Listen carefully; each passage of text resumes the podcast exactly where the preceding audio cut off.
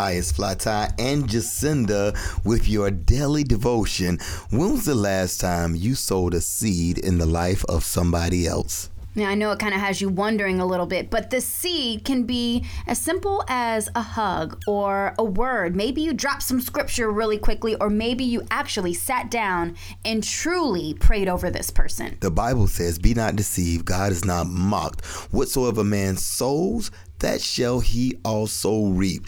And that's good and bad. But let's look at it in the positive sense. Every time you do a good deed or say a kind word or bless somebody else, it comes right back to you a hundredfold. It's kind of like a garden, Jacinda. Every time you plant that seed, the harvest got to come up. Yes, and God will smile down every single time saying, Good job, my child. And just knowing that you did God's work. So go out today and plant a seed in somebody else's life.